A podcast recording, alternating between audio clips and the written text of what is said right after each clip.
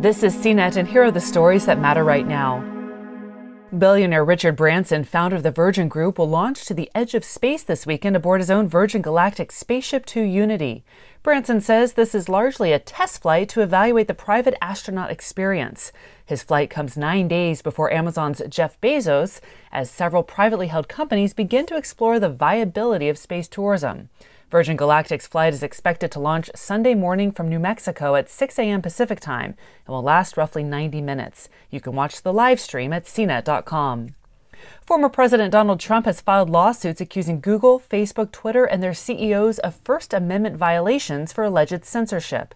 Each of those companies banned Trump in the wake of the deadly U.S. Capitol riot on January 6th, citing concerns he would incite more violence. Some experts believe the lawsuits will be dismissed as the First Amendment applies to government censorship and not to private companies. And finally, TikTok has more to offer than just teaching you new dance moves.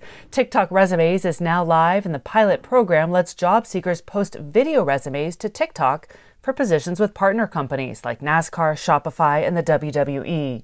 You can find the Resumes feature in the TikTok app via the hashtag TikTok Resumes and at TikTokResumes.com.